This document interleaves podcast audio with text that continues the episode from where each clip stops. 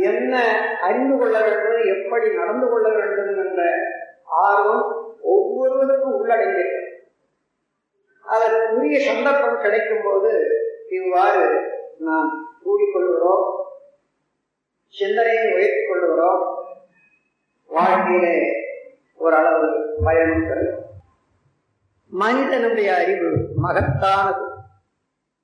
அதன் வளர்ச்சி பொதுவாக வாழ்க்கையில நான்கு படிகளாக வளர்ந்து வருகின்றதை நாம் அறிந்து கொள்வோம். முதலிலே மனிதனுடைய அறிவு உடல் தேவையை உணர்வதிலே அதை முடிப்பதிலே செல்லுகின்றது. அப்போ அந்த இரண்டு தேவைகளை இரண்டு துறைகள்ல பொருள் ஆட்சி என்ற இரண்டு துறைகள் உருவாயின. வளர்ந்து கொண்டே வருகின்றன அடுத்த கட்டமாக இயற்கையின் ரகசியங்களை அறிய வேண்டும் என்ற அடுத்த கட்டமாக அறிவு வளர்கிறது. அந்த கட்டத்திலேதான்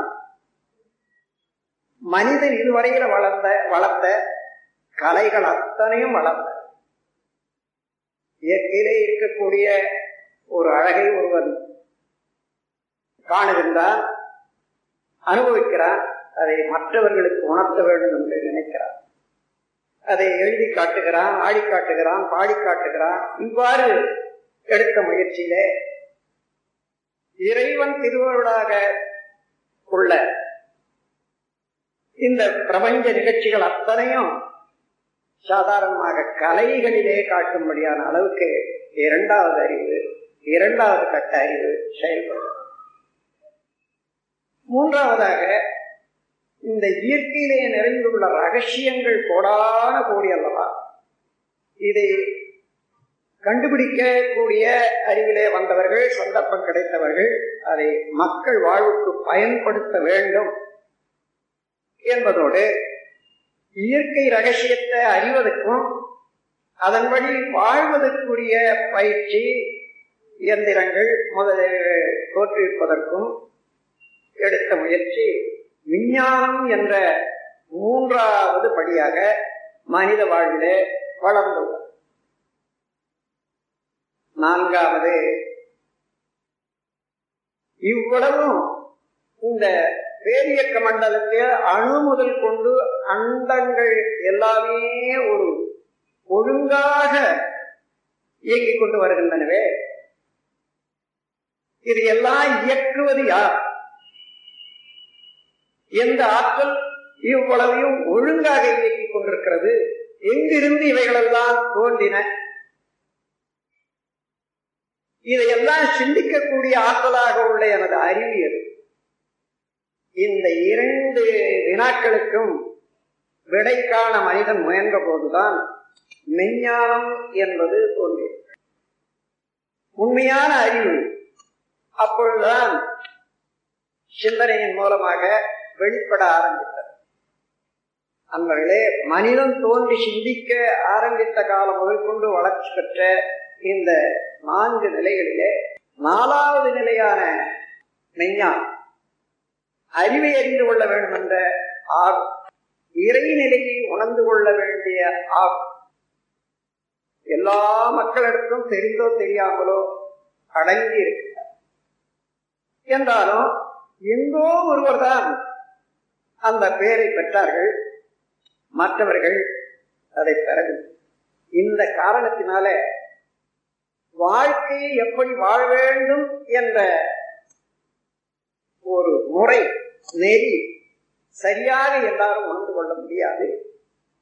வாழ்க்கையில சிக்கல்கள் துன்பங்கள் இவற்றை அனுபவித்துக் கொண்டிருக்கிறார் இதுதான் மெய்யுணர்வு பெற்ற உண்மை நிலை அறிந்த அறிவாளிகள் உலகுக்கு எடுத்துச் சொன்னார்கள்.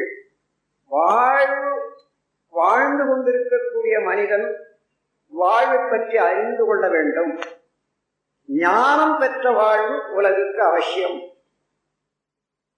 எனவே ஞானமும் வாழ்வும் என்ற துறையிலே மனிதன் அறிவை சிந்திக்க செய்தார் ஞானம் என்றால் பொதுவான அர்த்தம் அறிவு என்றதாக ஆனால் சிறப்பான அர்த்தம் ஒன்று உண்டு. அது என்னவென்றால் அறிவை அறிந்த தெளிவு என்பது சிறப்பான அர்த்தம். அந்த சிறந்த கருத்திலே தான் இங்கே ஞானமும் வாழ்வு என்பதை எடுத்துக்கொள்ள வேண்டும். வாழ்வு என்றாலே பிறப்புக்கு இறப்புக்கு இடையே உள்ள காலம். இன்பம் துன்பம் அமைதி பேரின்மை என்ற நான்கு உணர்ச்சிகளிலே மனிதன் உழந்து கொண்டு இருக்கக்கூடிய காலம். ஆகவே இந்த காலத்தை இந்த அனுபவத்தை எவ்வாறு நல்ல முறையிலே மன நிறைவோடு அனுபவித்துக் கொள்வது என்பது மனிதனுக்கு அவசியம்.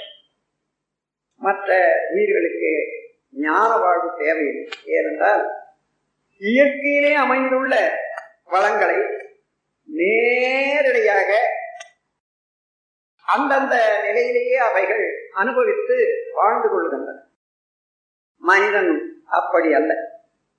அறிவின் சிரத்தினாலும் கைத்திறனாலும் இயற்கை வளங்களை உருமாற்றி அழகுபடுத்தி வைத்திருந்து பாதுகாத்து தானும் பிறருக்கும் அளித்து வாழ்விலே நிறைவு பெறக்கூடியது மனிதனுடைய வாழ் மனிதனுடைய பண்பாடு. ஆகவே இவைகளெல்லாம் சரியாக நடத்துவதற்கு உடலை பற்றிய உண்மை அறிய வேண்டும் உயிரை பற்றிய உண்மை அறிய வேண்டும் அறிவை பற்றிய உண்மை அறிய வேண்டும்.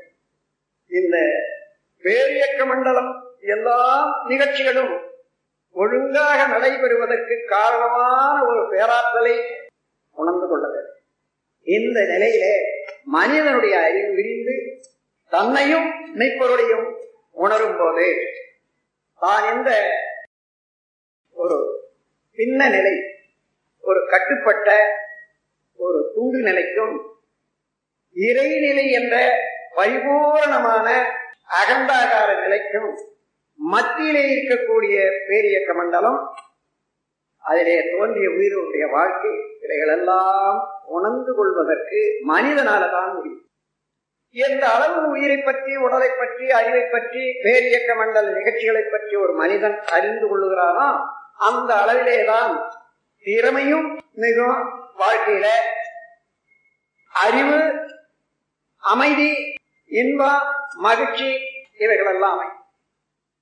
இன்று சாதாரணமாக ஒரு கருத்தை எடுத்துக்கொண்டு சிந்திப்போம். இன்று உலகத்திலே மனிதனுக்கு என்ன குறை? ஏன் மக்கள் துன்பம் அடைகின்றார்கள்? என்று எண்ணி பார்த்தா இயற்கை வளத்திலே ஏதும் குறையும் இயற்கை வளத்தை வாழ்வின் வளமாக மாற்றுவதற்குரிய செயல்களிலே விஞ்ஞான சாதனைகளிலே இன்று மனிதனிடம் ஏதேனும் குறைவா? மேலும் மேலும் மேலும் அந்த ஆற்றல் பெருகிவிட்டது. பொதுவாக சொல்ல போனா எல்லாமே சர்ப்ளஸ் பொருள் துறை.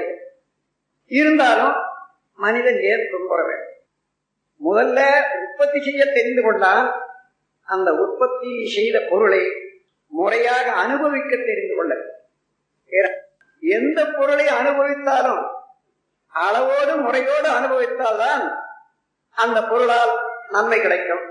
எங்கு அளவு முறை மீறுகிறதோ அந்த இடத்திலே துன்பமும் சிக்கலும் வந்தது. இதற்கு என்ன வேண்டும்? அறிவு விளக்கம் வேண்டும். சாதாரண சிந்தனையாற்றல் மாத்திரம் போராது. அறிவை அறிந்த விளக்கம் வேண்டும் என்பதுதான் பெரியோர்கள் காட்டியது ஞானமும் வாழ்வும் என்ற அறிவை அறிந்து கொண்டால் என்ன? இந்த பேரியக்க மண்டலம் முழுமையும் தெரிந்து கொள்ளலாம். நான் யார் என்ற வினாவை எழுப்பிக் கொண்டு நாம் சிந்தித்தோமானால் முதலிலே உடல்தான் நான் என்று எல்லாரும் எண்ணக்கூடியது உண்டாகும் ஆனால் சிந்தனை ஆற்றல் மிகும்போது இந்த உடல் விழுந்து விடுகிறது. அப்பொழுது அவன் போய்விட்டான் என்று சொல்லுகிறார்கள். அவன் யார்? அப்போ உடலுக்குள்ளாக ஏதோ ஒன்று இருந்தது அது உயிர். உயிர்தான் நான் என்பதை அடுத்த கட்டமாக மனிதன் தெரிந்தது. அந்த உயிர் மாத்திரமா? அந்த உயிர் உடலோடு இயங்கும் போது அறிவு என்ற ஒன்று விரிவடைந்து படக்க நிலையை மனமாக இயங்குகிறது அல்லவா கடைசியாக மனமாக இயங்கக்கூடிய அறிவேதான் நான் என்ற தெளிவு மனிதனுக்கு பிறக்கும் போது உடல் என்பது எல்லை கட்டிய ஒரு சிறு பிண்டம். உயிர் என்பதோ இந்த உடலிலேயும் எல்லா உயிர்களிலேயும் இந்த பிரபஞ்சம் முழுமையும் இருக்கக்கூடிய ஆற்றலாகிய ஆற்றல் துகள்களாகிய சக்தி வெள் எனர்ஜி பார்ட் சூக்கும சரீரம் என்ற இடத்திலே வரும்போது அந்த உயிரறிவுக்கு ஒரு விரிவு நிலை ஏற்பட்டு விடுகிறது அந்த அறிவுக்கு. நம் கடமை அறவாழ்வின் நாட்டத்தே.